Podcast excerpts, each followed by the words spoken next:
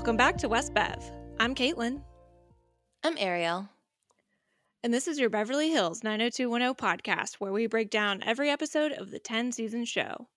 Today we're talking about Season 8, Episode 27, Reunion. Mary, what happened this week? Noah gives Donna a corsage for the West Beverly Hills High School 5-year reunion because he's not going with her to the reunion. Donna's fine with that until she's not, and also fine with his magazine interview with Bobby somebody, a totally not lady reporter with a misleading name, who will absolutely mention that Noah has a girlfriend in her article. Anyway, reunion. The alumni committee publishes a book of blurbs on where the class of 93 is now, and all anyone can wonder is if Donna is still a virgin, Kelly is still cute, or whether Steve will bring a bimbo with big boobs or very big boobs. Absent from this book, but very present at the reunion, is Valerie Malone, friend to the poor, girlfriend to David Silver, rock star, big deal in Japan. What better way to feel better about who you are as a person than lying to a bunch of strangers and or old acquaintances about your life? Even Andrea Zuckerman has a few cute photos of Hannah to hide behind so no one finds out she and Jesse are getting divorced and she dropped out of med school. But stuff's hard to hide when the obnoxiously rude head of the alumni committee asks you to speak at an event. Luckily, Brandon is there to make Andrea second-guess herself about all of her decisions and speak for her when she can't overcome the resulting panic. Speaking of kinda helping, Valerie helps Kelly guilt-trip Ross Weber, the senior who ruined Kelly's reputation her freshman year, and then went on to marry a different girl from the class of 93. And finally, Steve asks Janet to be his not really but real date to the reunion. Or wait, she kind of volunteered for that. What she did not volunteer for is to be ignored all evening while Steve flirts with a mysterious hot blonde from his past without realizing it's a girl he used to bully seeking revenge. My first question before we get into this episode, and I don't remember if we've talked about this before, but Caitlin, did your high school have a 5-year reunion? Sure did. And I did not go. It was one of those things where what was it called? I mean, it's like student body committee, but like, what was it? The party planning committee? No, it was like the student government or whatever, like the class president, the class vice president, the class whatever was responsible for not only like having the funds to or raising the funds or however accessing the funds to put on a 5-year reunion and then organize it. And my God, these people did not want to do it. Like they absolutely did not want to commit to it based on our Facebook group. Like hardly anybody is active in that Facebook group. Like it is wild. And so it got thrown together with like glue and cardboard paper basically. And like essentially it ended up being a 5-year reunion at a Braves game, which is dumb. Like, just, hey, 425 people, you should come to a Braves game. Like, I want to say 50 people showed up. And the only reason I know about that is because there were some pictures posted in that Facebook group. And it looked like a cool 50, maybe. Like, yeah. So no, I was not going to go. Okay, so here's my question now. You say Braves game. Were you guys gonna like sit in seats? Did they get a box? You were just gonna like sit in a seat and have to like shout a couple rows behind you like you were in the auditorium? Well, what's wild too is like, you know, because the committee or whatever was responsible for, again, accessing the funds, like being able to have funds so that people could go. Well, a lot of people got mad because you had to pay for all the stuff. You had to pay to go to the reunion. And it was all kind of expensive for like what it was. And so people were like, nah, fam, I'm not going. Like we're 22 like or 23. We don't have money yet. And also who would want to spend that money if you do have it on this? Right? Like I feel like at 23, you're still close enough to people from high school that like if someone in your friend group reached out to you and was like, hey, let's meet up and go to a Braves game, you're going to do it. Yep. But other than that, no, because our 5-year reunion was also at the Braves Stadium, but outside at the barbecue place, and we both did not go. That's amazing. And I think we had to pay for it too. I think it was like $50. Yeah, I want to say it was like around $50 plus something else or something like that. I feel like I didn't even get information about it. Like, my mom did. She got the mail and was like, here's info. And I was like, cool, not going.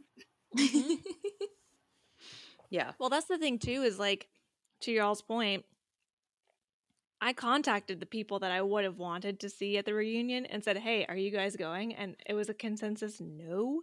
So I'm like, okay, cool. And yeah, it's like, it's not that far removed, especially if, like, at my high school, a lot of the people that graduated in my class either went to like three of the state schools. Like, the people that went out of state may have gone, but a lot of people went to the several like colleges within our state. So it's like, if you wanted to stay in touch with people from high school, you easily could. And obviously with like social media and stuff, it's like you're pretty much keeping up with people anyway. So it just wasn't what it used to be. I was going to say, that's a great segue, because it is a big difference here, because it is the West Bev 5-year reunion and we are hype. Everyone is going to be there. Anybody who is anybody is going to be there. Even people from other years are going to be there. That's right. And yeah, okay, follow-up question about the corsages at reunions. Like, this kind of felt like an adult prom, and I feel like that would have been more fun. Agreed. Like it very much felt that like way. Like it felt like a homecoming dance or something. Like, not quite as formal as prom, but still kind of a dance. Like, they literally had it at their gym in the high school and decorated it and had music like it was a homecoming dance. So it's almost like if reunions were like that, I would probably go. I would probably desperately try and find a homecoming dress that I had actually worn in high school to wear and just be like, yes, this is 2004 Ariel in her strapless dress that looks like she bought it at Hot Topic. Oh my God. Yeah, with like glitter on the dresses or like the tulle that like every homecoming dress had on it. Oh my God. Everywhere. Yes, I would have done it. But yeah, like the corsage thing, like, no, we didn't. We wouldn't have done that for our it did yeah, like it did very much feel like, oh, we're going to a dance. Yeah. But there's also this pamphlet of like the class of 1993, where are they now? Which, again, like we said, you're 23, you're nowhere. You just graduated college. If you went to college. Okay. And like the thing wasn't even like, yes, it was about like, where are they now? But also like, who's dating who? Why is that important information? I know. It was like very Mean Girls in this moment. Yes. I thought we were getting like proto Mean Girls in this, because like whoever is above Donna Martin in this is in the cheese business. Maybe. We don't know. And then below her was Hillary Mark, who I didn't write her whole blurb, but in it, it says Hillary Mark is barefoot and pregnant. What? It was wild. I was like, I would not only burn this thing, I would not show up at my reunion if this is how they're being presented, because we actually find out later that they're calling people and getting questionnaires and being like, what are you doing? Are you married? Where do you live? And then they're turning this into just some bonkers. Well, it very much felt like, yeah, like it very much, I was getting Gossip Girl vibes, because like when, I guess Noah started reading a little bit of it, but then like, you know, you see the brief screenshot of the paragraph, like a large paragraph for Donna. I was like, first of all, why are they talking about Donna's virginity? Like, it's just public knowledge. And also, even if it is public knowledge between gossip, like in the high school, why is it still talked about like it's public knowledge? And yeah, like barefoot and pregnant, nobody would have written that. Like, no person, like at least like their own, like they wouldn't have supplied that. So it sounded like it just turned into this like Gossip Girl type rag about every person. Yeah, and so I did write down Donna's paragraph, and I was briefly debating trying to go very Gossip Girl and like tell you guys that was my intent, but then I was like, no, if I do it wrong, it's going to sound really bad, but I'm going to attempt it. So, okay, Donna Martin, still our lone Vestal virgin. Most females spontaneously combust if they don't have sex by the age of 18. Will Donna attend the reunion dressed as Cinder? Well, Rumor has it that innocent little Donna Martin isn't quite the daddy's girl she used to be. After dating fellow alumnus David Silver for what seemed like an eternity, the perfect couple decided to see other people and focus on their careers. Donna has recently found success as a fashion designer with her own line of clothing, Donna Martin Designs, which fashion insiders have spotted as the next major label on the market. Clearly on the rise, it looks like Donna Martin is set for Donna Karan fame. I mean, that was pretty good. Like, you did a good job. Oh, thank you so much. But like, but yeah, this is wild. But it starts with she's a virgin. Yeah, like, this is literally like, you're a virgin who can't drive. Like, this is mean. Oh my God. It was like burn book. Oh yes. My God. And then it's like, oh, well, you know, maybe she's a slut now. We don't know. She used to date David Silver, but now she's in fashion. Dude, I would have loved if it was like, maybe she's a slut now. Who knows? She was dating David Silver, who is a slut. Like, what if it said something like that? I also don't understand why when you're given Donna Martin and space at the bottom, you don't jump straight to Dylan McKay. Oh my God, no kidding. Oh, I have a lot of issues with the fact that we get nobody from the first three seasons except for Andrea showing back up. Oh my God, you're right. Like, this was such an opportunity to bring back so many people. And I guess, like, because it's not a finale, I guess that's, you know, that makes sense. But also, this could have been a finale. I was going to bring that up too. I was like, honestly, we're 27 episodes in. It's a big reunion. Andrea comes back with this big bombshell that, mm-hmm. like, we get a kind of a cliffhangery moment with Steve and Janet at the end. Like, I guess it's not really cliffhangery. She does just shut the door in his face. But right, this could have been a finale. Like, we could have mm-hmm. done some big stuff here because mm-hmm. also we have to jump around to everybody receiving this pamphlet and reading it because I really think they just got it and they've all just been like injecting the gossip directly into their veins. Because Val filled out a questionnaire for David and he's pissed because apparently it made him seem like he's a superstar and he thinks his lack of success is humiliating. So Val tells him, just lie. Just go be the person that's on this page. It's so Val. Like that, okay, we've said this before, and I think this was almost a perfect episode for Val. Like, I don't know if I want to be that exaggerative, but like, we have established for several seasons now that the writers know Val. They know her like the back of their hand. They rarely point her in a direction that is just like 180. Like, we've seen Kelly be 180, Brandon be 180, like David, like all that stuff. But I feel like Valerie is the one that they are spot on with 100% of the time. This episode massively included.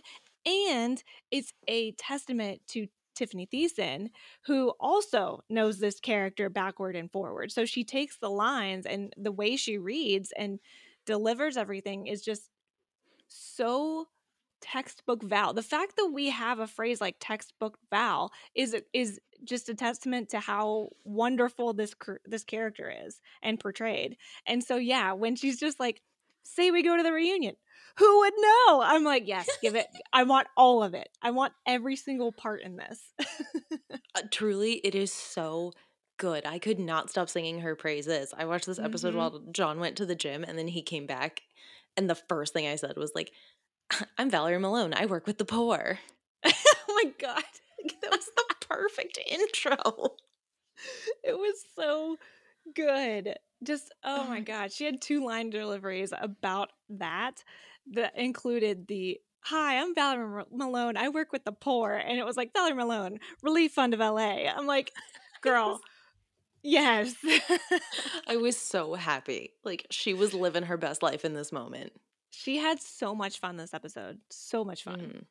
Oh my gosh, but we're not even there yet. Like, we're like still the day before the reunion because Brandon and Kelly are going to the airport to pick up Andrea and they're looking through this same book and apparently everybody remembers Andrea as this amazing person, which like she is.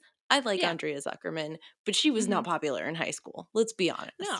No, she was editor of The Blaze, and she head up the teen helpline, and regardless of that, she was like looked at as a nerd or as a goody two-shoes, like all this kind of stuff. So it's like, it's nice that they are propping her up and appreciating her merits for what they were, but then they do a Vestal Virgin for Donna. Like, come on. They also say Kelly is still ranked the cutest. Which, fair. Yeah. No, I loved her. And she's like, oh my God, I'm still cutest. Like, I wanted her to be like, I'd like to thank myself and my mother. Yeah, Jackie Taylor, shout out.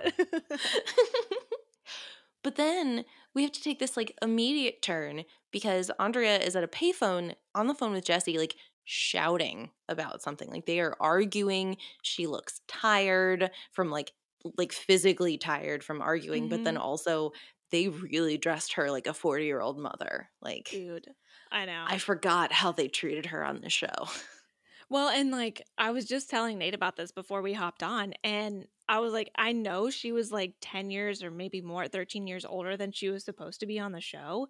And like even at this point, like in real life, she is supposed to be like mid to late 30s and in real life.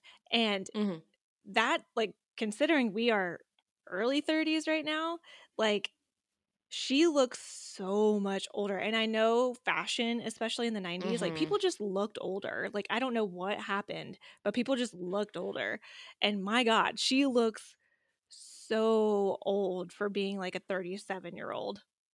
Yeah. Well, and I was thinking about that too, because I was like, okay, I know in real life, Gabrielle Carteris is older than everyone. None of them are 22 though. Like, right. Jason Priestley is, you know, I think I looked it up. He's like 7 years younger than Gabrielle Carteris, like something like that.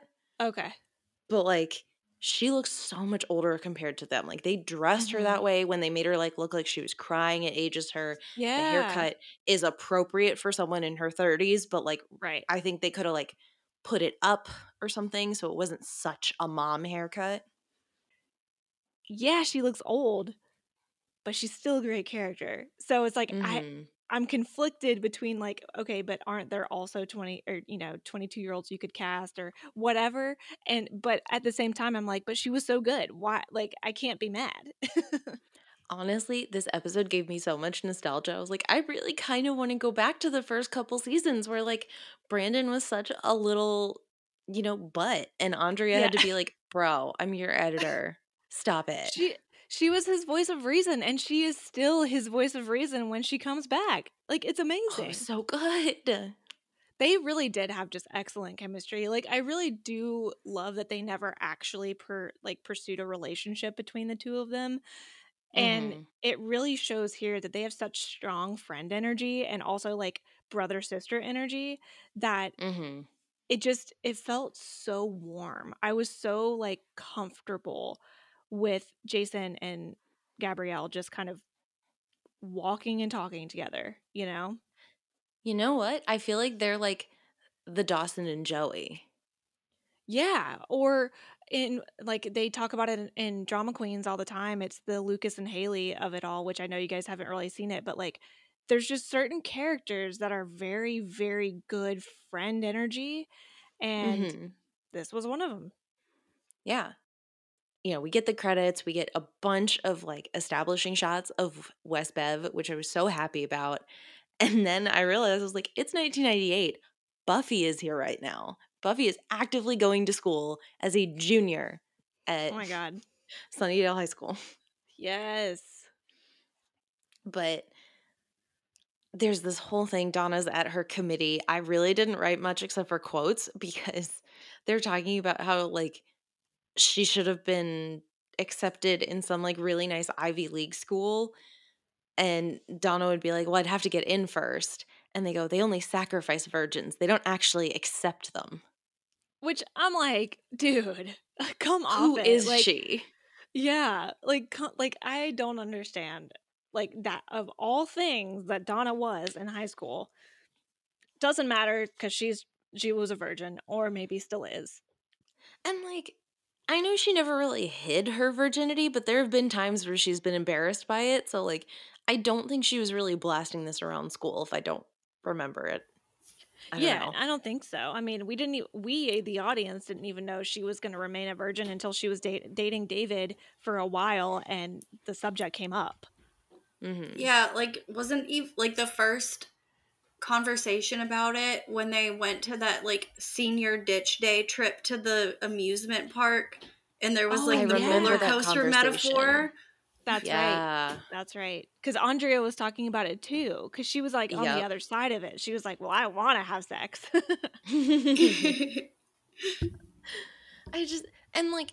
There's other things to bring up. Like you said, remember when Donna got absolutely shit-faced at prom? Right? Yeah, that's the fact that she almost didn't graduate.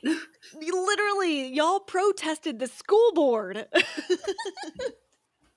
And yet, no, they're sitting here being like, oh, yeah, you're still a virgin after 5 years away from high school. And then Donna's just like, rumors of my chastity have been greatly exaggerated, which is – great line. It is such a good response to they only sacrifice virgins. But, she's got the retorts. She's doing amazing planning. She's volunteering – David to sing, which I was honestly not expecting to actually see and skipped right through it. Same, I'll be honest. Same. But then, because Donna has done all this planning, they're like, well, what do we do now? Let's talk about dates. And then they pull out the top 10 most eligible bachelors list of LA Magazine or whatever. And at the very beginning, Mary had kind of mentioned it too, Noah was in some magazine, I guess, and it turns out the magazine was not about young entrepreneurs. It was actually about hot single men in LA, which Noah is not single.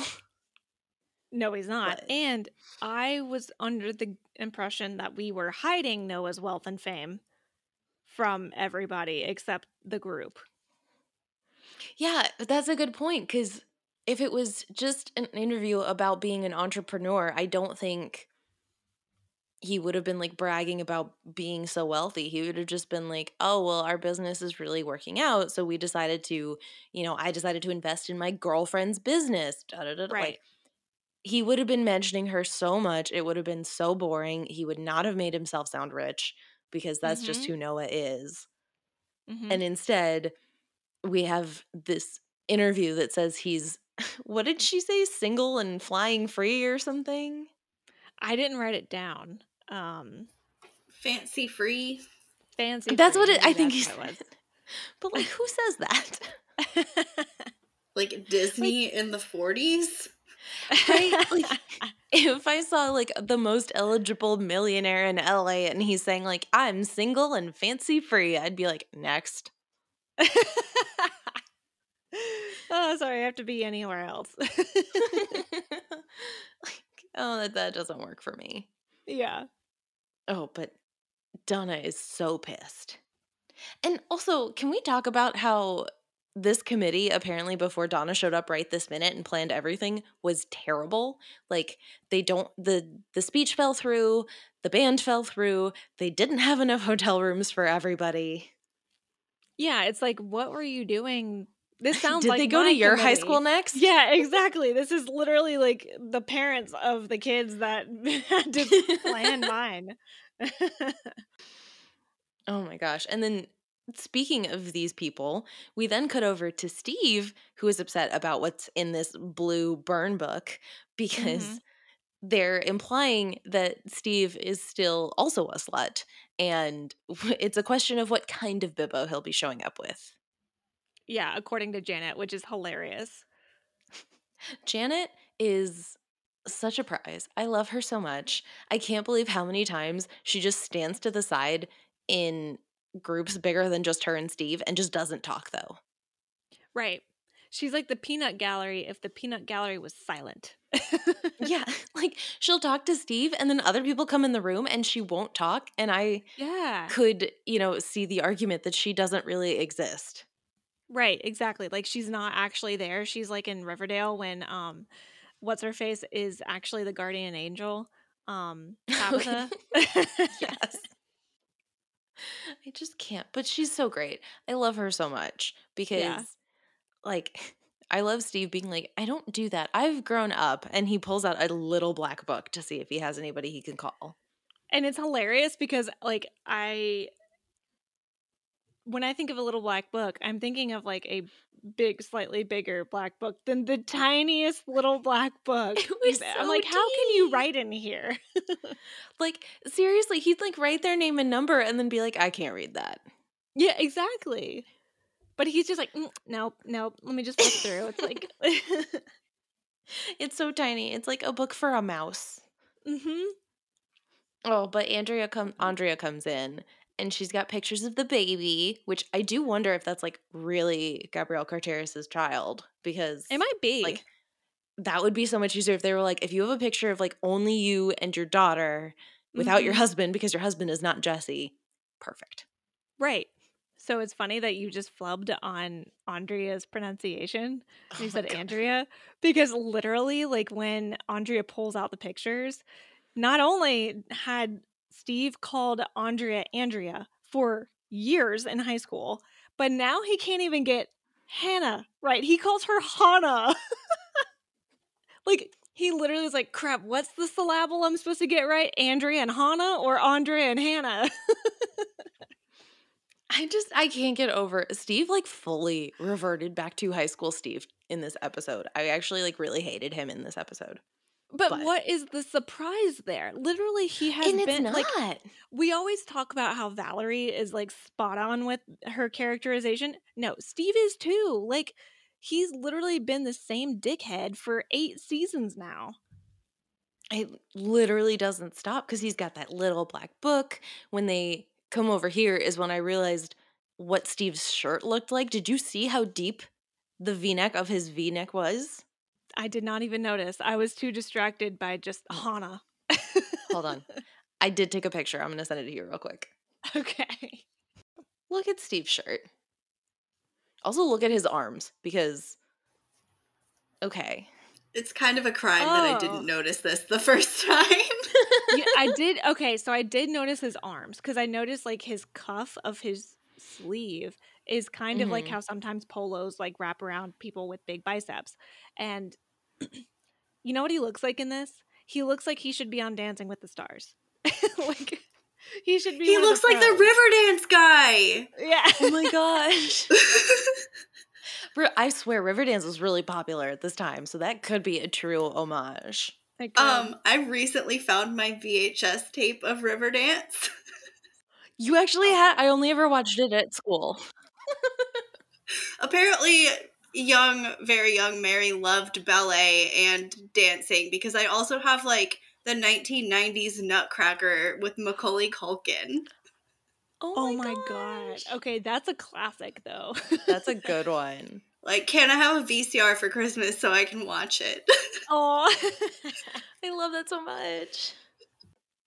But this is another scene where Janet is just standing there. Like, they haven't introduced Andrea to Janet, so she volunteers herself. They're like, oh, Steve, look at your little black book. What bimbo are you taking to the reunion? And Janet says, oh, he's taking me. And then they're like, oh, yeah, Janet, you're here. Mm-hmm. Hello.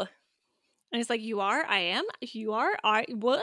And, like, that whole scene was kind of cute. But, yeah, it's like, why doesn't anybody introduce Janet to Andrea? Like, they would get on fabulously. They would. I fully agree.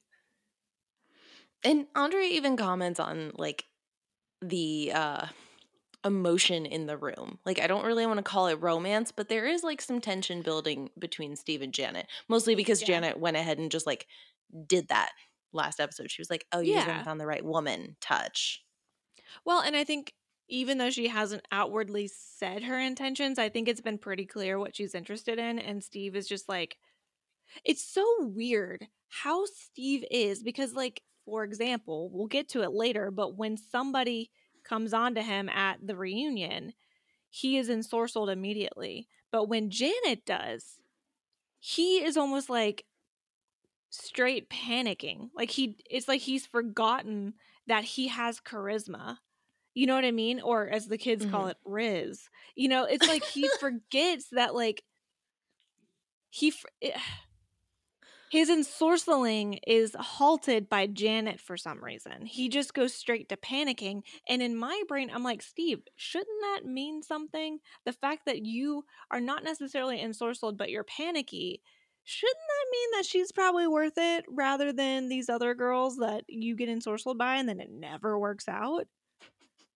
Yeah. She saw the whole Jill thing and she didn't run away. Exactly. Liquid IV is the category-winning hydration brand fueling your well-being, and their hydration multiplier is the one product you're missing in your daily routine. In just one stick, you get 5 essential vitamins and 2 times faster hydration than water alone. Use it first thing in the morning, before a workout, when you feel run down, after a long night out, and on long flights, like coming to visit me in Amsterdam.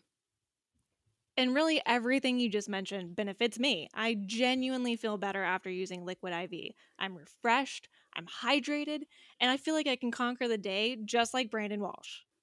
Or Volleyball Steve. I especially love the new flavor Sea Berry, especially during the summer, so I can pretend like I'm on a tropical island.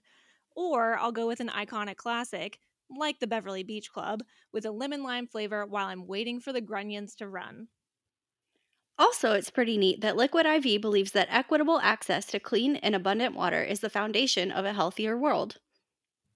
Get 20% off when you go to liquidiv.com and use code 90210. That's 90210 at checkout. That's 20% off anything you order when you shop Better Hydration today using promo code 90210 at liquidiv.com. Okay.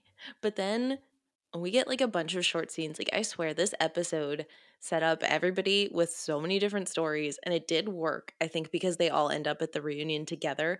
But it is bonkers because Donna is pissed that she is not mentioned in this article and that it says that he is single. She brings Noah the magazine at the P-pad, like throws it across the bar at some point. And the second that she's like, I'm not in here. And oh my God, your interviewer was a woman? Like, he is picking up the phone to call this woman to be like, why is my girlfriend not in this article? Why did you name me a bachelor?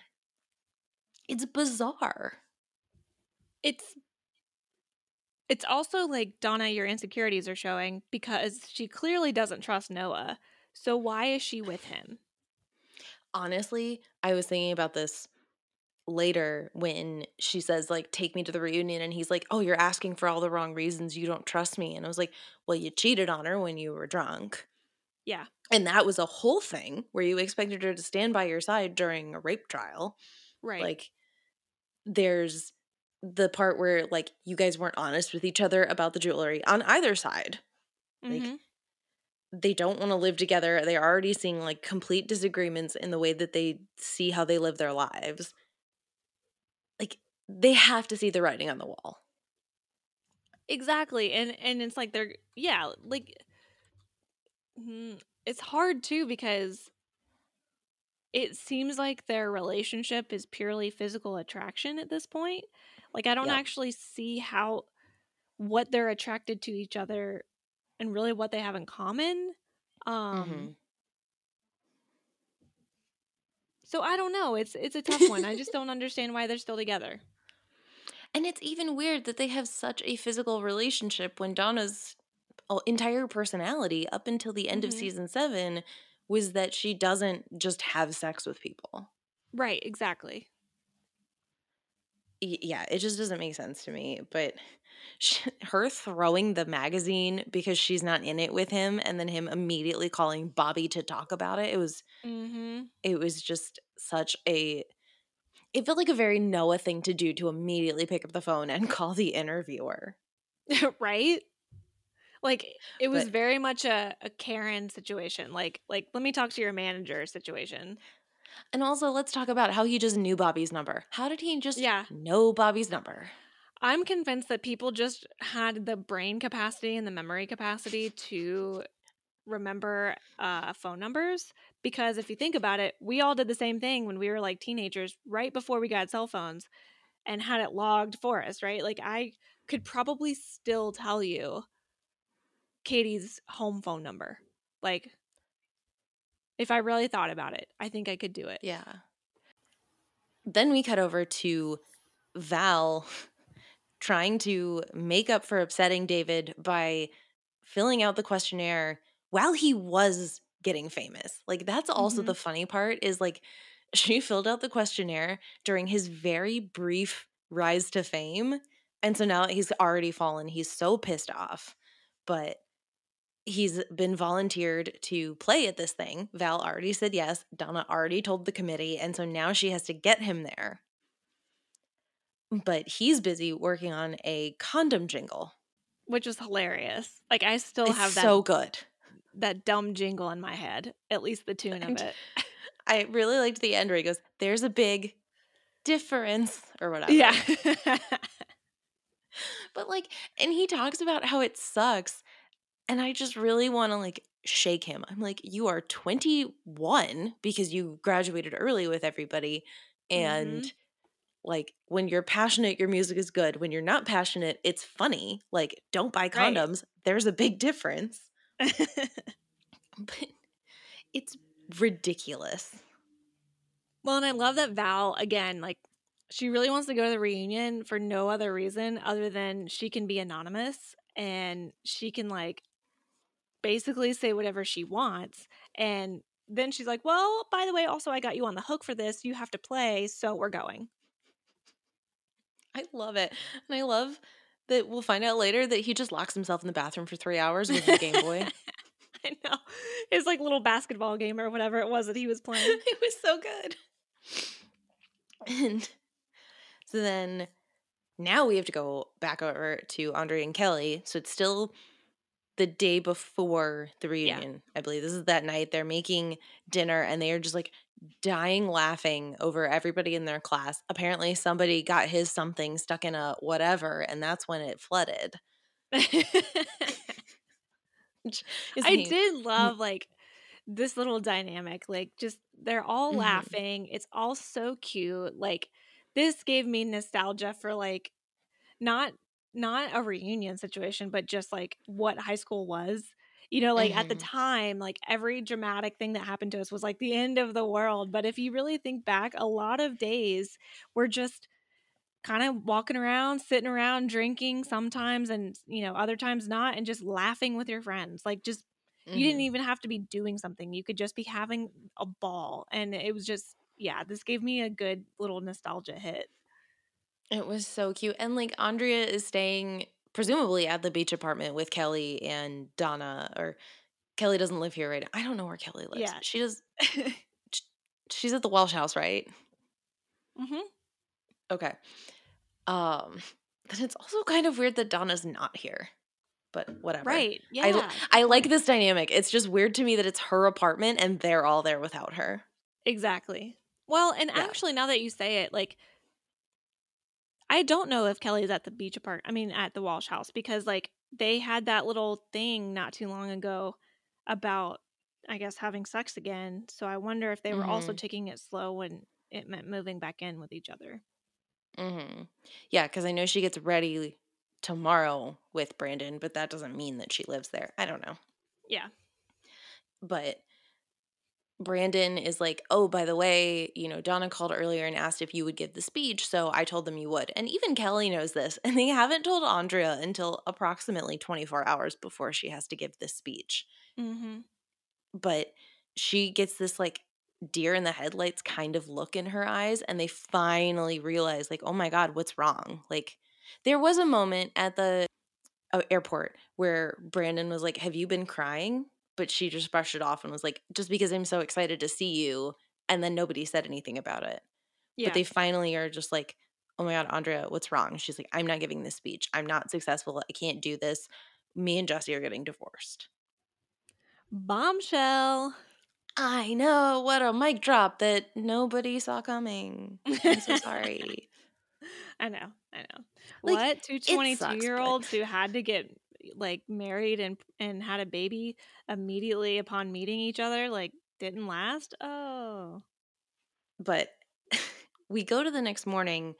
I'm actually going to talk about Brandon and Andrea like out on their morning jog, even though it's not technically the next scene, because this is the part where now that Brandon knows what's going on in his friend's life, he's going to challenge every single decision that she's made.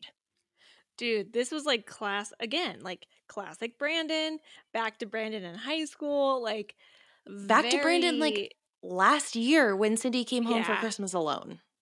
That's true. And yeah, like he keeps listing off all these potential solutions as if Andrea hadn't already thought of them nor like tried them out, right? He says like couples counseling. He says, you know, like I didn't even write it all down. I just know that he mentioned like 3 different things. And finally she gets so fed up because she's like, dude, you don't think that I haven't thought of all of this? And Brandon tries to say, well, I'm just thinking about Hannah. And she's like, what do you think I'm doing?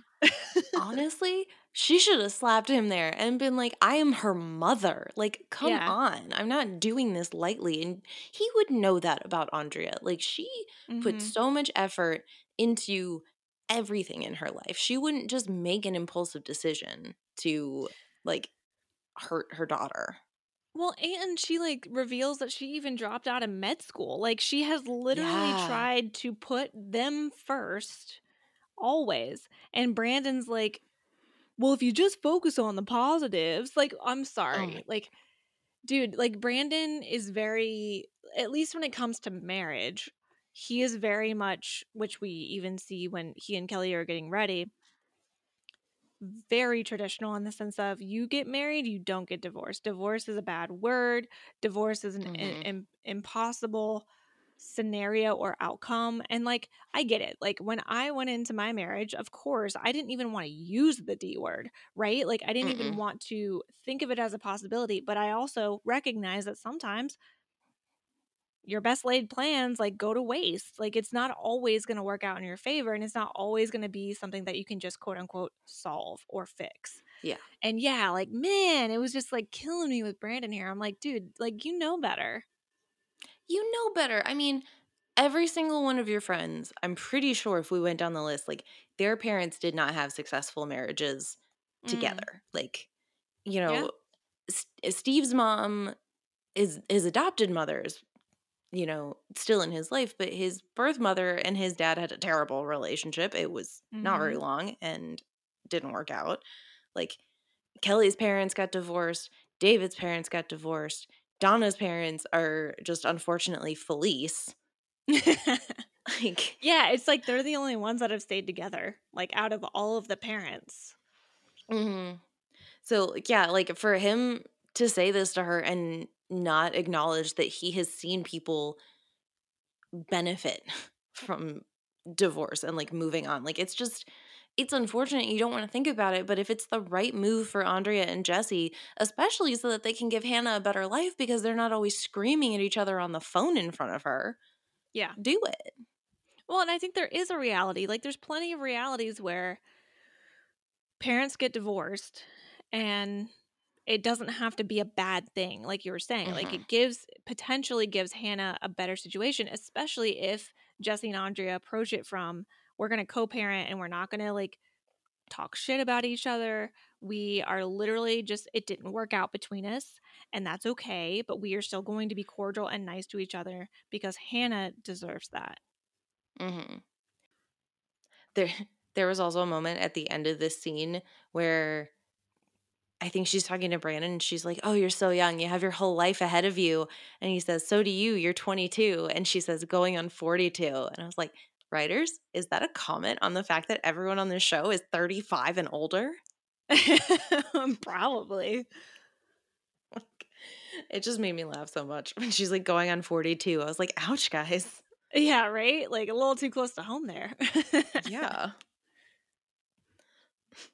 But okay, there's also this other scene in the Peach Pit. Donna has gone there for breakfast, and I guess she's been, like, actively avoiding Noah, and he keeps insisting that this journalist went rogue on his interview. He didn't know this was happening, and it sounds like their relationship is exhausting. Like, we've already talked about this, but like, gosh, they sound exhausting.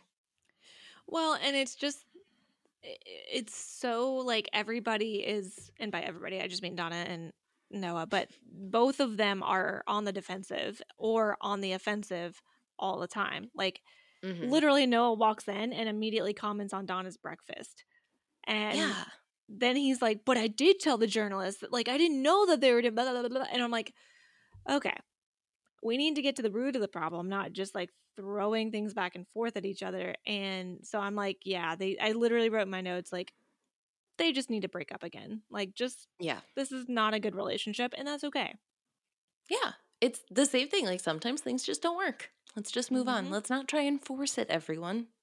Exactly. But then we go over to Steve, who is trying to insist over the phone that he's changed. He's matured. He doesn't do pranks anymore.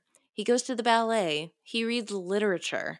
And then he even throws the thing. He's like, have you ever heard of Call of the Wild? I read that. And he's also like fixing a toaster. I know. I didn't – when he said he didn't do pranks anymore and then he's asking for a screwdriver and like messing with something, I assumed he was setting up a prank. Right. Not fixing a toaster. Yeah. But instead he gets off the phone and then Janet is like, oh yeah, I'm trying to figure out what dress to wear so I can like, you know, impress everybody and I got to meet all your friends. And then Steve ruins everything again by being like, we're not really going together, right? Like, it's a date, but it's not a date date. And you can just see plain as day, this is going to be Steve being a jerk, Steve not being honest, Steve not setting expectations. Like, he tries to, and then he kind of gets ensorcelled and then doesn't want to let Janet down and then says, oh, yeah, it is a real date. I'm like, bro, you need to see the forest through the trees. Like, understand that what you say matters and go ahead and address it. It'll be better for you in the long run. Exactly. Like, you can't even say this is a date but not a date date because that's not how you're going to behave. You can't do that. Exactly. And then... we do get to the point where David has locked himself in the bathroom. And I honestly just really love this scene for the back and forth through the door where, like, David really doesn't want to go. And then Val appeals to him because she wants to go and be somebody new. And I died because she says at one point, she's like, I won't be known as the high school slut anymore. I'll be someone decent, maybe even lovable. And then he opens the door and he's like, you're already lovable to me. Dude. She was adorable. She was the cutest thing I've ever seen. Her little pout. Yeah. I'm like, okay, yeah, I get it. Like, David is going to do whatever she wants. Like, yes. I would do anything she wants. She is the cutest human being in this episode. Even when she was being stir the pot Valerie, I'm like, I love you. I'm in love with you. I want to be you? Do I want to be on you? Both. Yes. I loved it so much. And then when he's like, I'll find a way to make you make it up to me. And she's like, oh my God, not the bathtub. Yeah, she said, no, David, not the tub. I was like, what is that? What's the tub? What happened to the tub? But then like her little squeal, like they were clearly having fun. It was just like, no, not the tub. And literally, I think Tiffany Thiessen was having a ball with this episode. I think she just had a really good day or 2 days or 5 days or however long it takes to shoot this. She was having a great time. Oh my God. She was on it because we get to the next scene. So it's like right before the reunion, everyone's getting ready at the Walsh house or they're meeting at the Walsh house so that they can go together. And like Brandon and Steve are getting ready together. Brandon's like, oh, Janet's so excited to see you. So Steve goes to pick her up. And then Donna is standing in the foyer or the entrance hallway by herself. And Val walks in and is just like, oh my gosh, can you help me with my pearls? I see your necklace. Where's your date? Like, flawless. What a delivery. Because Donna responds. Donna can't help it. I know. It's so good. Like, she stirs the pot. Yeah, the date, the jewelry, like just all of it. And then ding dong. Oh, Saved by the Bell. Like, oh my God. And when she said Saved by the Bell, I was like, she said the thing. She said the thing. Oh, man. Oh, my gosh. And then we have a little bit because Brandon had to go upstairs to, like, zip Kelly up in her dress. And they start bickering because Kelly has pretty rightfully called out Brandon for making Andrea second guess all of her decisions. Dude, literally this scene, I was like, okay, they are on one with Valerie, with Kelly, and with Steve, because, like, it's all – and with Andrea. Like, let's be real. They were just in their bag with this episode. And Kelly's like, why is it that you always think you can save the world?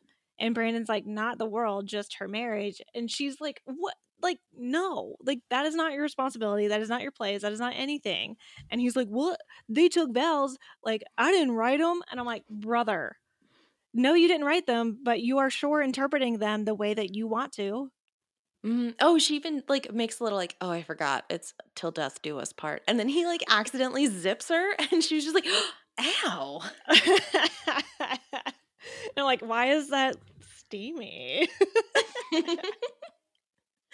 But, like, no, they're just, like, already starting with the bickering because Brandon is in the wrong. Mm-hmm. But then we also go see Steve pick up Janet in the worst way possible. He's like, well, I couldn't get you a corsage because I didn't get there in time, so I bought you the carnations, the, like, absolute friend flower. Mm-hmm. Mm-hmm. The only way you could get more friend is, like, yellow daisies mixed in there. Well, and, like, he's also overly excited about how Janet looks. Like, it felt very too much of a she's all that situation, where it's like, oh my God, I didn't realize you were beautiful until you put on this beautiful dress. Like, no, Janet. Well, and then he still like mistreats her because he's like, you're beautiful. Oh my gosh, let's go. And then, like, gives her the carnations because he's like, oh, I didn't have time to get you I didn't care to get you a corsage. And then says, what are friends for? So I'm like, you are the worst.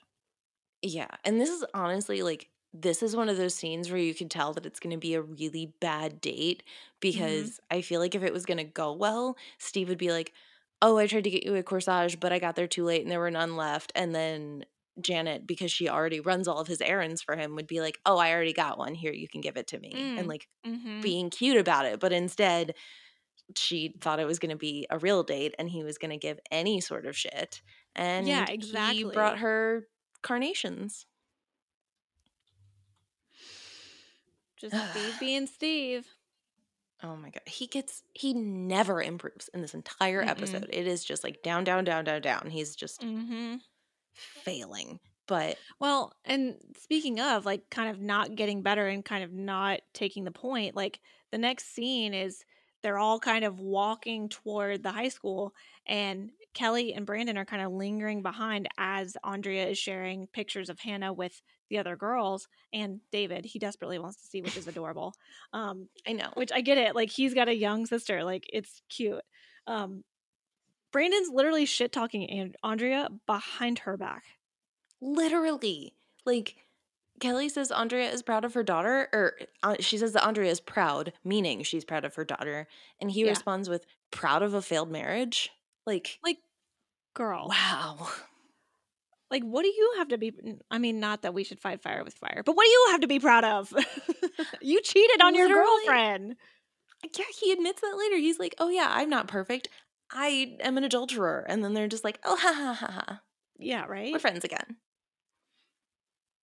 Oh my gosh. There's also, when they go take the picture, Val is holding Steve, and then, like, Steve and Janet are not touching at all. I was so sad. I was like, what is happening? Like, at least this is a very physical friend group. Why is Steve not touching her? He has to pick up on the fact that he is purposely not touching her because he has feelings. Exactly. Exactly. That's what I'm saying. Like, usually he's ensorcelled, but he's not with Janet. So shouldn't that mean something? Yeah. Like, I don't think he's ever had this feeling. He kissed Andrea. He's, you know, always tried to get with Kelly. I'm pretty sure he's flirted with Donna before. Like, the boy is in love with everyone. Exactly. He's in love with, like, it being, like, thinking he's in love. Yeah. But it just starts going from bad to worse. I do feel like maybe the writers were like traumatized by their own reunion or something and were like, this is not going to be good for anybody. Yeah. Because like inside, this girl runs up to Kelly. She's so excited. She's like, oh my God, guess what? I got married to Ross Weber, who by the look on Kelly's face, you immediately, or at least I did, remember the slumber party episode. Mm-hmm.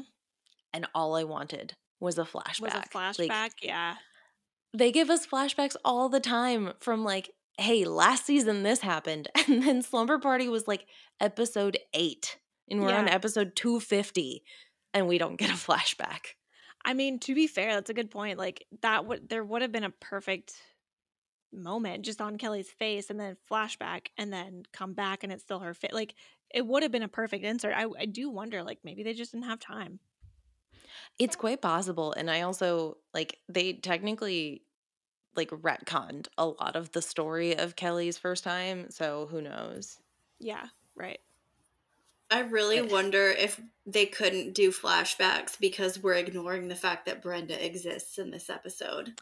Oh. Literally, how has no one been like, oh my gosh, I can't believe they reached Brenda. It's so cool that she's in the theater in London. Like, how? Yeah. Like literally we've had mentions of her in episodes that don't matter, but we're talking about high school and there's zero mention whatsoever. Wow. Wow. Shame on me for not even picking up on it. Or Dylan, yeah. No Brenda, no Dylan, no any of their like side friends that we saw in high school, like what's his name from The Walking Dead? Yeah. Who dated Brenda, took her to, or not did it, didn't date her, but took her to prom. Yeah. I can only think of Abraham because that's who he is in Walking Dead. I can't remember his name. Yeah, I can't think of his name. But like, they had friends in high school. There are people that they knew in high school that would have come to a reunion, presumably, or like any of their teachers. I did read a funny thing that was like, Gil didn't even show up and they're all legally adults. He can hit on his students now.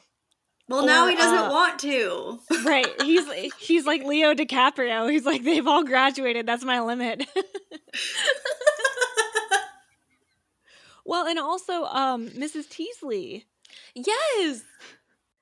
Well, and also like they could have had a memorial to Scott. So I thought about that, but Scott was technically a year below because David graduated early. Oh, that's right. That's right. Okay. I was going to be like, no, that's next year. Well, and then that's the other thing is even though David graduated early, I don't think any people would know about him because he spent all but senior year being a grade below them and then worked so hard senior year to catch up. I feel like so many of these people would be like, you graduated with us? No, that's a good point. That's a good point. We've got some. I wonder if they remember him being like the school radio announcements guy. Mm. Which I also feel like if they did, they should have reached out to him to be like, oh my God, it would be so fun if you like DJ'd the dance or whatever. Yeah. Okay, fun fact. Like, Michael Cudlitz was the guy from Walking Dead, and his name in the show was Tony Miller. Tony. They called him Miller a lot. Yes. For some reason, I was like the only thing in my head was months, obviously, because it's like another side character that starts. But I was like the M. I was thinking M. So yeah, because I kept like trying to come up with like they could have gotten other people like John Sears. No, he graduated earlier. Months. Mm-hmm. No, he went to their college. Like It did take me a minute to remember, but I was like, we don't know any of these people. April's a made-up person. Rhonda's a made-up person. Ross is a made-up person. The women on the committee, only one of them even gets a name. Well, and honestly, like with Ross, like I don't remember. For some reason, I feel like we heard the name Ross and during sleepover, like – I don't know why that's like sticking in my brain, but we never saw him. So like when you say he's a made up character, literally like in name only, right? So yeah, and that, to be fair, I did not go back and like watch that clip from Slumber Party. Yeah. I just went back and looked at the wiki. So like the wiki did not mention that Kelly mentioned a name, but that is fair that she didn't mention. Maybe that's why we don't get a flashback to the slumber party, because she did not mention the name Ross. Yeah, it could be. But then we do have all of the times that Valerie is walking up to people saying, "Hi, I'm Valerie Malone. I work with the poor." God, she's the best. She's so good. Man. Valerie Malone, really fond of LA. I love that she says that, then immediately just Malone's Donna into leaving to go to the After Dark, and then what's her name? Michelle? I think so. Yeah, Michelle is just like, "Hi." And she's like, "Hi, I'm Valerie Malone. I work with the poor." She's the best. It's so good. Well, and even later, I want to skip that little Steve part real quick, because like it goes back and forth between Steve and then David and Val. Like I really thought when Valerie was talking to somebody, was it still Michelle? Yeah. I think so.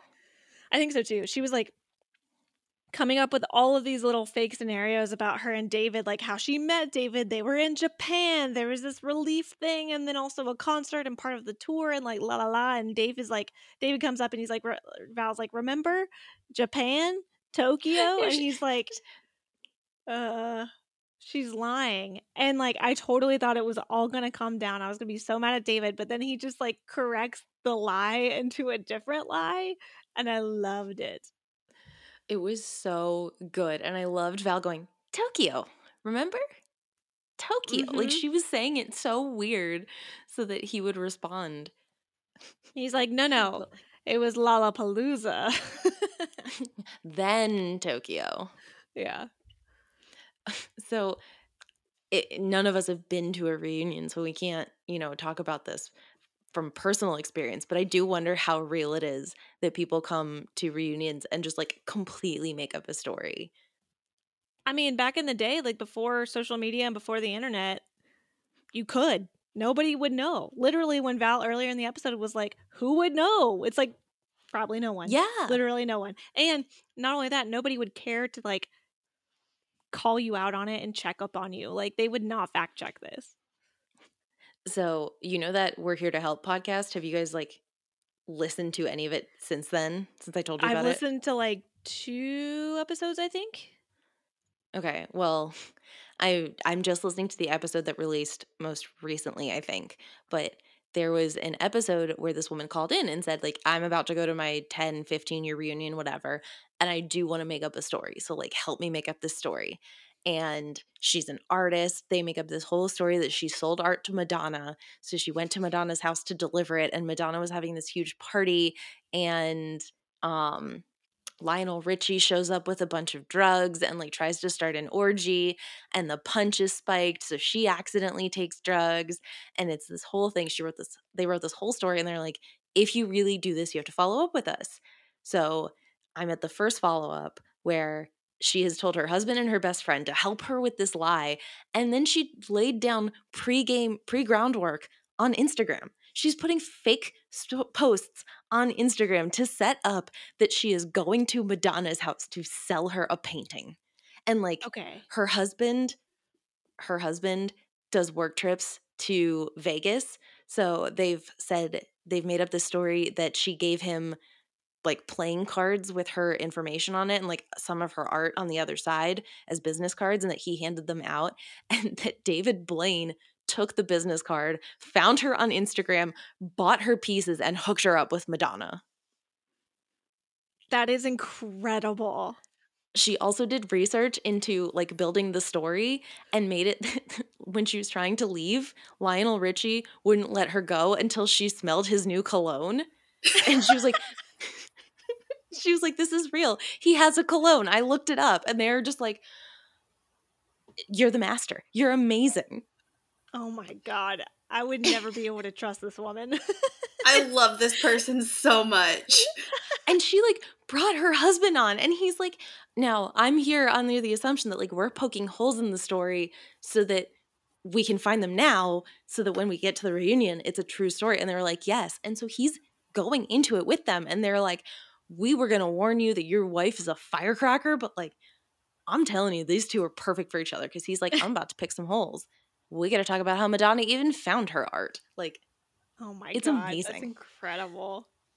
So I haven't gotten to the part where she actually goes to the reunion and tells people the story, but it really played into this episode today when I was listening to the podcast. I was like, this is perfect. It's so good. But that, you find out like that person used to be the inspiration for Valerie Malone. Or like she really loves 90210 and she was ready for it. Yep. But like, and then we do have this other like very quote unquote stereotypical coming back to the reunion story where this girl that Steve does not remember from supposedly his science class has come back hot. And he does not remember her, but he is completely ensorcelled by her. And he's like barely touching Janet during the photo because they've got like prom style photos. And then this woman comes up and he's just like letting her hit on him in front of his date. Then she brings him the key to the boys' locker room so they can take a late night shower together and kisses him in front of his date. Steve sucks. Steve sucks. And all Janet gets out of all of this is like, you never introduced me to your friend. Like, way to not introduce me. I was like, girl, you deserve so much better. 100%. And then we get an amazing scene where Andrea is lying to Val about how successful her marriage is, and Val is lying to Andrea about what a big deal she is working with the poor. But Andrea is smart, so she's like, oh, yeah, I met during earthquake relief work. And Andrea's like, Tokyo has never had an earthquake while you've been alive. Yeah.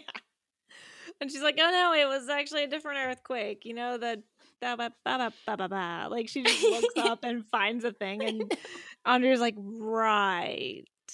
And Brandon and Kelly come over, and they're like, Tokyo. But I do love that nobody blows up Val's spot. They literally just let her try and tell this to Andrea. Exactly. Like, it's so cute. And like, Andrea's like, hey, did you know that, you know, they did all this? And they're like, nope, literally no. It was so perfect. So, okay, then after this, I kind of love this where Andrea is like out at the track trying to memorize her speech. She's like, oh, I'm trying to learn this stupid speech. And Brandon comes out and is like, oh, yes, the best thing I ever learned in high school is how to run in a circle. And fair. Like, honestly, like, I'm like, okay, that is a good little jab at what you learn in high school. Yep. It's great. But then she finally calls Brandon out for making her second guess herself. She's like, I'm going through a really hard time, and I was so excited to see my really good friend Brandon Walsh. And then as soon as I see him, all he does is make me second guess myself when all I needed was support. And so Brandon responds with his, I'm not perfect. I cheated on Kelly. And she's like, oh, so you put that in the pamphlet, right? You're making that public knowledge? And Brandon's like, of course not. And she's like, well, then why should I? Mic drop. Classic Andrea Zuckerman just being the voice of reason and Brandon's moral compass. Like, I'm telling you. Like, I think it was Kelly early on when she was like, you know, you have these ideals that are like, you're just fundamentally like attached to. And Andrea is just like, the truth is not simple. Things are complicated. So you're perfect and you never make mistakes, right? And he's like, nah. And then she's like, okay, well, then you see my point. Exactly. We started getting these really short scenes with Donna at the P-pad with Noah that I kind of want to like string this whole story together. Yeah. Because if we remember, Val has Malone Donna and now she's at the P-pad stalking Noah. Like, she's literally like hiding in the shadows and ducking into bathrooms so that he can't see her work, like while he's at work. Yeah. And there are these women in the bathroom that are like, oh yeah, I read that he likes skydiving, so I got a skydiving pamphlet. From where? On such short notice. It's so weird. Like, I didn't get the scene at all. Like, I guess she was trying to eavesdrop and, like, pick out if anybody was there at the P-pad to, like, try to find him to, like, I don't know, scoop him up as a eligible bachelor or whatever. And that's fine, but I'm like, what is his point? Like, if you don't trust him to go through all these lengths to, like, do this, like, just break up with him. Yeah. But then, instead, she's just creeping this whole time. She's following the skydiving lady because she thinks that Noah is so stupid he's gonna fall for this and cheat on her. I mean fair. Trust issues. That's the thing, trust issues between these two, fine, but like that would be a really cheap excuse to be like, I really thought she went skydiving. Yeah But it doesn't matter because reading one pamphlet for 12 hours got her nowhere. She says Del Monte instead of El Monte, and he's like, ma'am, I'm from Hawaii. I know what Del Monte is, and it's pineapples. Yeah, it's like he power plays them, and then it's kind of rude because, like, once she, like, throws her drink on him, he, like, tells the bartender, like, give them whatever they want and then kick them out, and, like, calls them, I think, cheap or something because she throws like, a well gin at him or something. That was my favorite part. It's like, it's not even expensive gin. And he's like, my cheapest gin. It's ridiculous. And then Donna tries to leave because she's like, oh, he isn't going to cheat on me. And he's going to get drinks thrown in his face because he's a tool. And she tries to leave and runs right into him. And he calls her out for being jealous and is not happy that she's here. And I'm pretty sure she just leaves. I don't understand. What we literally couldn't find anything better to do with Donna this episode. Like, which I swear it started so promising when Noah wants to read the blue book at the beginning and she's like, oh my God, look at the outside. It's blue and now it's gone. Like, I thought that was really funny. Yeah. It feels like another shenanigan with the dog and the clown and all that stuff. Yeah. Like, I'm like, God, y'all are trying to do comedy with Donna and then just completely, like, don't do it well. It's like, clearly Tori Spelling can handle whatever you put in front of her, but, like, y'all are not giving her good stuff. Yeah, I almost feel like they're, like, figuring out what the stupidest thing they can give her and see what it looks like, and she's still pulling it off for the most part, despite it being terrible. Right. But, you know, back at the reunion, Kelly is very upset. She's, like, sitting out in the hallway, and Val is the one to find her. And she goes right past her, and she's like, oh, it's been really fun playing you all night. Which, like, she can't help it. Yeah, literally what she's doing. I know, because she's like, I've been playing Miss Goody Two-Shoes, and it's been fun. But then she sees, like, what Kelly is standing next to, and it's, like, this etched in tile. Kelly is a slut, and Val's like, actually, she digs in further. She's like, actually, I find that ironic. But then in reality, like, Kelly reveals yours and my reputation were the exact same in high school. Like, we both had quote unquote sordid past because people started rumors about us. And then she explains, like, the whole thing about Ross, talks about, like, Ross leaving her in the dirt, never speaking to her again. And then, like, I don't know. This is the stuff that I've been waiting for with Val and Kelly. It's like, we've gotten little pieces with the Parent Trap situation. We've gotten little pieces, like, along the way. And then finally, like, this scene, I'm like, oh my God, can you guys just get together? Like, in some way, friend or otherwise. I don't care. Just as much as I've hated the vitriol and the hate between the two of them, I almost think I would like them teaming up and, like, almost taking a, not to the extreme of Promising Young Woman, but, like, kind of that vendetta vibe to, like, be almost like vigilantes that get boys who have been shitbags and just put them in their place. I mean, it would work perfectly because like they say in this episode, like, yeah, they have these pasts that are so similar to each other. They just kind of diverged where, like, Kelly decided she was going to go be the good girl. And then Val was like, well, if people are going to treat me like dirt, I'm not going to give them the chance to. Mm-hmm. But oh, I loved this where she tells Val the story and is like, yeah, and he's right inside. And she's like, oh, and tonight? And Kelly goes, bastard tried to shake my hand. And you can just see it between the two of them that they're like, he can't get away with it. God, I love it. Like, oh, I love it. It's also kind of really funny to me that there is a Kelly is a slut that has been on that wall for 9 years because if he did it, it was his senior year, which was her freshman year. Mm-hmm. And they can't literally pull off with a crowbar, just pull off a title and replace it. Like literally a teacher would have seen or janitor or someone would have seen slut written on the wall and just pasted over it a week later. Mm-hmm. But also the fact that it just says Kelly is a slut. Like, I'm sorry, they went to a public high school. Do you know how many Kellys there were in 1990? Exactly. Like, literally the two women in this scene, one is Kelly Taylor now and the other was Kelly Kapowski in another show. That's an excellent point. They're literally Kellys. Kelly is the most common name. Now, if it was like Sayeda or something in white Beverly Hills, different. But Kelly? Totally. Super popular. Yeah. And then we actually, I'll, kind of skip ahead with this too, because while David goes and performs the one song we ever hear him sing, Ross tries to introduce himself to Val, and she kind of gets him to basically admit that he's been asking around for her, even though he's married.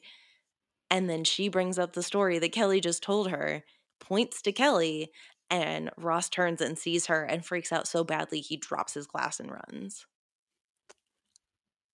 I loved it on so many levels because Val knows how to work him. Like, she basically tells him, quote unquote, what happened to her by giving the exact details of what he did to Kelly and all that, and has that look in her eye like, I know this, you're terrible, I'm going to point this out, and then boom, I'm going to Malone you, and shows her. God, the look they give each other. The look. Oh, and Kelly kind of cheers us. Oh, it's so good. I almost needed them to wink at each other. If they would have done that, I think I would have spontaneously combusted. It would have been so good. I'm telling you, you're right. They need to just be a team-up spinoff, and I will watch every single episode, even if it is the most procedural thing you've ever seen in your life. Yeah. Make it a buddy cop show. I will watch it. I don't care. Yeah. Please. Yeah, it could be a Jessica Jones, Vendetta kind of a thing, but the two of them. Yes. Oh, my God. Can you imagine? Ugh. Put them in leather. Oh, please. Okay, but then I guess kind of going off of that, Steve does go to the boys' locker room. It pisses me off so much that he knows he hurt Janet and he knows that she's upset, but he's so ensorcelled by this key to the locker room that he goes anyway.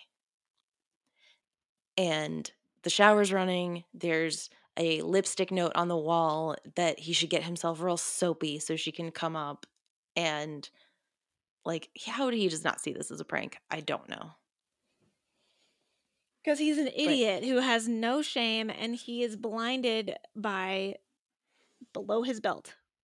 Yeah, all the blood has gone down below the waist. He has nothing left in his brain because Rhonda comes in, and she's like, you really don't remember me, do you? And he's like, no, why should I? And she's like, well, you used to call me Gomer in high school. At which point, he finally realizes that he's about to get effed, and she steals his clothes, which my only comment there that I have an issue with, I guess, would be that we've seen Steve streak through college. This would not bother him because he has not grown. Exactly. But also, I realized Steve Sanders really does have no shame. And so – no shame. It's this, yes, it's a good revenge prank or whatever by Rhonda, but at the same time, it's Steve doesn't actually care. Steve still wins in the end. You know what I mean? Yes. He's not as embarrassed or as, he learns no lesson here. He still ends up winning because at the very end, he gets claps. People are excited for him or whatever. So I'm what was the point? That's the thing, this ending just works out for everyone, and I kind of hate it. I love Happily Ever After, but this getting wrapped up in a bow this way, it just bothered me because, yeah, like there's basically one last thing at this reunion where Andrea is supposed to give her speech, but she freezes. So the crowd starts chanting for her.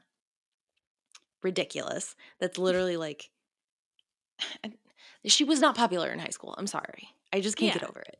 Yeah. But Brandon says he's tired of lying and he'll tell the truth if she will, at which point I got very scared that he was about to get up there and be like, I cheated on Kelly Taylor and she took me back. Like you can't do that. You just can't. And then we get like, it almost felt like a little like record scratch moment because David's like, wait a minute. And everybody remembers like, oh, he's over there. Like not on the same stage, like stage B. Like it was just so funny. And he was like, wait, I'm not who I said I've been. I actually write jingles, and then plays his jingle. Like this was a very Mean Girls moment, but instead of starting it by being like, you know, who here has been personally attacked by Regina George? It's like, who here is lying about themselves because despite it only being 1 year outside of college, we're expected to be successful. Mm-hmm. Mm-hmm. So yeah, like you get this montage where Brandon is saying things. Kelly is out in the hallway with Val and a hammer. I love that they found a hammer. It. And I love it. Where did they find it? I know. And the fact that like, they break it when they're standing so close to the tile. Like, they could get shrapnel, guys, in your eyes. Like, but they don't. And, so like, silly. She just picks up the, like, piece of the tile and is just like, here. And that almost felt Mean Girls-ish when Katie breaks the crown and, like, hands it to everybody. But, yeah, she picks up a piece and gives it to her. And, like, the voiceover is, it's okay to be who we are. And Val's like, I wish it was. And I don't know. I just like, give me Val and Kelly working together. I know. But instead, we do get, like you said, David being behind the keyboard and playing the condom jingle where it's different or whatever. But and one guy slow claps. Yes. Oh my God. Do you remember what movie it is where the guy just wants to start a slow clap in high school and he can't do it? And there's finally the moment where it's time for a slow clap and somebody beats him to it. Is that not another teen movie? Is it? Because you know what I'm talking about? Like he just wants to start a slow clap and everyone's like, no, it was the wrong time. Movie I think you're right. I'm literally Googling and it's like there's a predictive search that says movie where guy tries to start slow clap. Yeah, that's guy who wants to start a slow clap in a movie is what I Googled. And I got slow clap, not another teen movie. I feel so bad for this guy. His entire character plot was wanting to start a slow clap and he never even accomplished it. That's right. That's right. That's 100% it. Oh my God. Oh my God. This is hilarious. There's a quote where it says, girl at party, look, you can't just start a slow clap at any old time. You got to wait for the right moment. Slow clapper. But how am I going to know when it's the right moment? Girl at party. Oh, you'll know. But okay, so I know it's like really funny to have David play the condom jingle, but why would he not play the deodorant song that was literally a song turned into a deodorant song? Right. No, that's the point. That one would actually be truthful and impressive. True. At the same time. Mm-hmm. But like, yeah, he does that. So Brandon doesn't end up telling the truth. Andrea doesn't come out and be like, I'm getting divorced. Mm-hmm. But Noah shows up and Donna gets to shove it in everybody's face that she's got a hot, really accomplished rich boyfriend. I don't know. But the other thing is that Steve is behind the stage curtain naked except for a hand towel. And like you said, there's like a full drum roll, and then Steve is revealed naked. And again, everybody claps. And Steve gets to soak it all in, and Rhonda loses again, and Janet is still upset, and Steve just gets to show his dick to everyone. Well, and I don't know if you guys have seen The Boys, the most recent season, but Mary, I think you have. Have you seen The Boys, the most recent season? I think so. Is that the one with Jensen Ackles in it? Yes. Okay, then yeah. because I love him and his sparkly eyeballs. Oh my God. No, Jensen Ackles was phenomenal. He was terrible, but phenomenal in that season. But you know that moment when Homelander is like in front, there's videos of it all over the internet, but like when he's saying something truly horrific and the crowd like cheers and he for a second looks, he's like, what's happening? And then kind of smiles and is like all excited about it. That was Steve in this moment. Like that was Steve being like, oh, I'm embarrassed. Wait, they're cheering for me, so I'm going to give them what they want. Like it was, and I'm like, oh my God, now I'm equating Steve Sanders to Homelander, a literal terrorist. I'm like, what is this? Like, what are they doing with Steve? The fact that he cannot learn a lesson or ever, he fails upward. This is another failing upward again. Mm-hmm. Okay, but let me tell you how I actually think calling Steve a literal terrorist might actually be an amazing segue to the last scene in this episode, because Steve goes to Janet's house, where we already know from earlier in the episode she lives with her mom, and it's 3 a.m. and he rings the doorbell. Yeah. Like he full on like not only does he have no shame whatsoever, which we've known since day one, but he also has no consideration for anybody else but himself. Like he couldn't wait till the next day. Well, and he does this as like a shoot your shot thing in a romance movie where he's like, it's 3 a.m. and I wanted to get you a corsage because I really screwed up, and the only way to do it was to drive all the way to downtown LA to the flower market, so you have to know I really care about you and I want to take you out again. And she's thankfully just like, no, I can't do that, but I'll see you at work on Monday. And she shuts the door on him, and there's no light, and he's alone on the stoop, and he drops the corsage. And that's the only way this episode could have ended for Steve. 100%. And, like, honestly, two things to think about there is, like, number one, if you have to spell out what you're doing and say, like, this must mean that I really care about you. This must mean that I'm like, that's not what that means. Like, your actions speak louder than your words, and your words are – false here. Like you don't care, you just feel bad that you treated someone bad. That doesn't translate into having a crush on somebody or having genuine romantic feelings for somebody. And then number two, like the fact that Janet was able to say, no, I see through you, I see through your bullshit, and I'm over it, but I will continue to be a professional in our workspace because I, number one, I'm the bigger person, and number two, I'm more evolved than you are, and now I'm recognizing this. And even if she does still have a crush on him, because obviously you can't help who you like, that's fine. But if she isn't the one to teach him, he will never learn. You know what I mean? Like if he cannot learn from somebody as evolved and emotionally mature as Janet, then he will literally never learn. He should have learned it when Claire broke up with him in the Wildfire House Party episode, because the same thing happened where a hot girl throws herself at Steve. He doesn't push her away while he is actively here with someone else. She gets pissed and leaves, and then he has to beg forgiveness. And I swear to God, if he does another like regatta race to show Janet that he loves her, I will flip an iPad. Oh my God. Do you remember that episode of Dawson's Creek? Yes, where Dawson like about crashes a boat because he wants to win. Yes, because he wants to beat Pacey. And he almost hurts a lot of people, and it's not even his boat. Exactly. It's so dumb. It is so – it's such a – it's one of the dumbest episodes of the series. It made me so mad. Ugh. So, yeah, I mean, all that to say – that was the 5-year reunion, and that's why nobody should go to their 5-year reunion. Yeah, this is more of a cautionary tale. Like, honestly, like, outside of the Steve stuff, I thought this was a perfect episode. I enjoyed every minute of it, even the stuff that Brandon does to, like, be higher than or holier than thou, like high and mighty, like all this kind of stuff, because it fits his character and because Andrea's here to, like, show him, like, hey, man, like, you're being dumb again.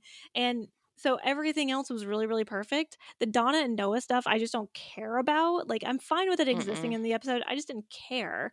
But the Steve stuff, I just hate that, like, it's the same way that they didn't know what to do with Donna in this episode. They have forgotten and do not know how to evolve Steve, so they just keep making him do the same stuff in a different episode constantly. Well, and, like, they just left school. Like, it mm-hmm. feels like they all really revert right back into their high school selves. Like, Kelly feels bad about her reputation. Steve is a jerk. Brandon is holier than thou. Andrea has to teach everyone how to be adults. Right. And then, yeah, like, they built a Noah story, and then we're like, well, I guess Donna just goes there. And then Val is just perfect in the sense that she's like, well, I get to go to somebody else's reunion and do whatever I want. God, Val's perfect. So, that's like, the moral of this episode. Val is perfect. This is literally like what I would expect one of the high school episodes to be if Val and Noah had been in the senior year season 3. That's a good point. I just feel like this is exactly what would have happened. Mm-hmm. Oh, but I do love – there's one thing I didn't mention. I do love when that guy goes up to Andrea and invites her to dance and then admits to her that he just got divorced. And she just like has this look in her face of like, oh my God, I'm not alone.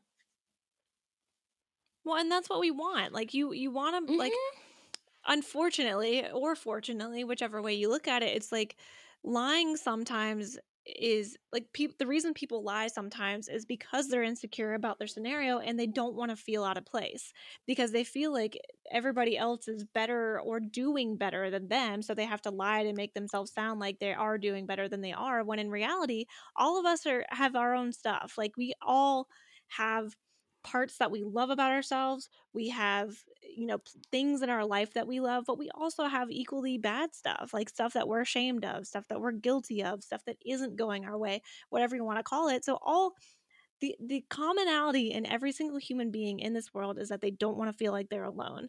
So the fact that like we get this in this short, tiny little thing where she's like, you know, I forget what she says, but he's like, well, to tell you the truth, I just got divorced. And that rings true for Andrea. That makes her feel not alone. And yeah, that was almost more profound in this episode than almost anything else.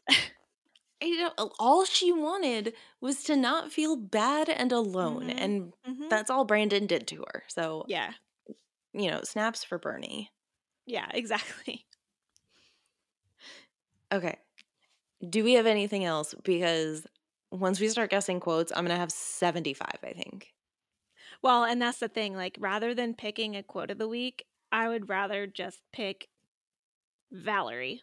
I love it. Good, because most of my things were going to be Valerie. Just Valerie Malone, I work with the poor. Yeah, exactly. It's like, it's those, and then also like her and Kelly working together and just her being herself the entire way through, and her with David with no David, not the tub, like just all of it. So I think my quote of the week is just anything that came out of Valerie's mouth. I love it. Mary, what about you? Honestly, like, you kind of stole what I was going to do, but I'm going to do it anyway. Valerie is the moment of the week. She is. I couldn't get over it. It was too good. Like, the podcast Diaspora United, they always talk about how their original podcast name idea was going to be like the Crystal Dunn Fan Club. Mm. And I feel like that's what we've turned into here, is the Valerie Malone Fan Club.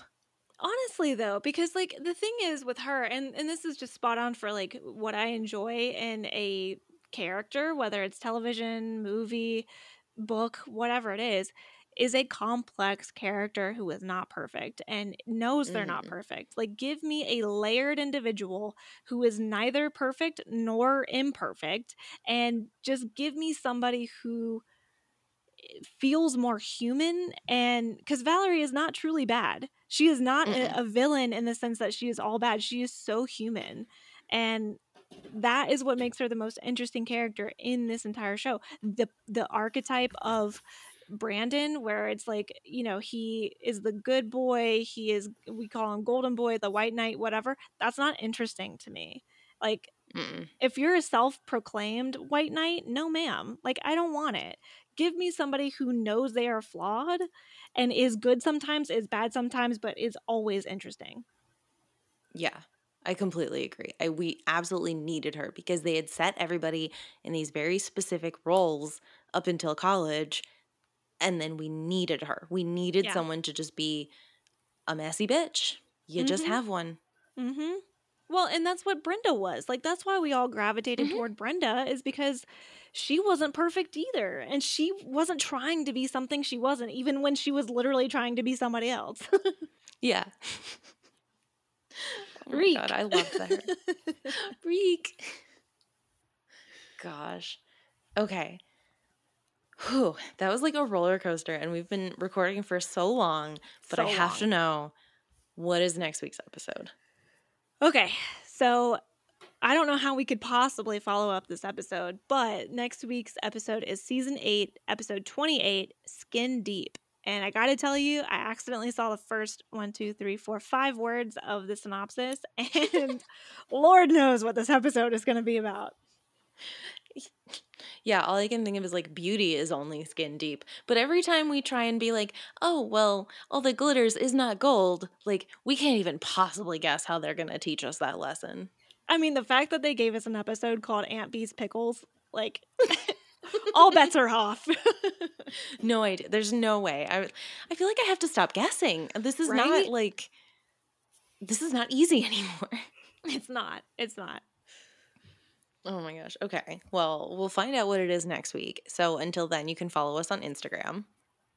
You can also send us over an email if you'd like to comment on your high school reunions, whether it was 5, 10, 15, how long, and just tell us your experience. We'd love to hear it at backtopodcast@gmail.com. That's backtopodcast@gmail.com. And don't forget to go into your podcast app and rate, review, subscribe, share it with all your friends and family. All that stuff really helps us get seen and build a community and give y'all a better product. And if you leave us a review in Apple Podcasts, we'll give you a shout out on the show because we really appreciate you. So until next week, from all of us at Back to Podcast, rumors of my chastity have been greatly exaggerated. Oh, Saved by the Bell. I work with the poor. Bye. Bye. See ya.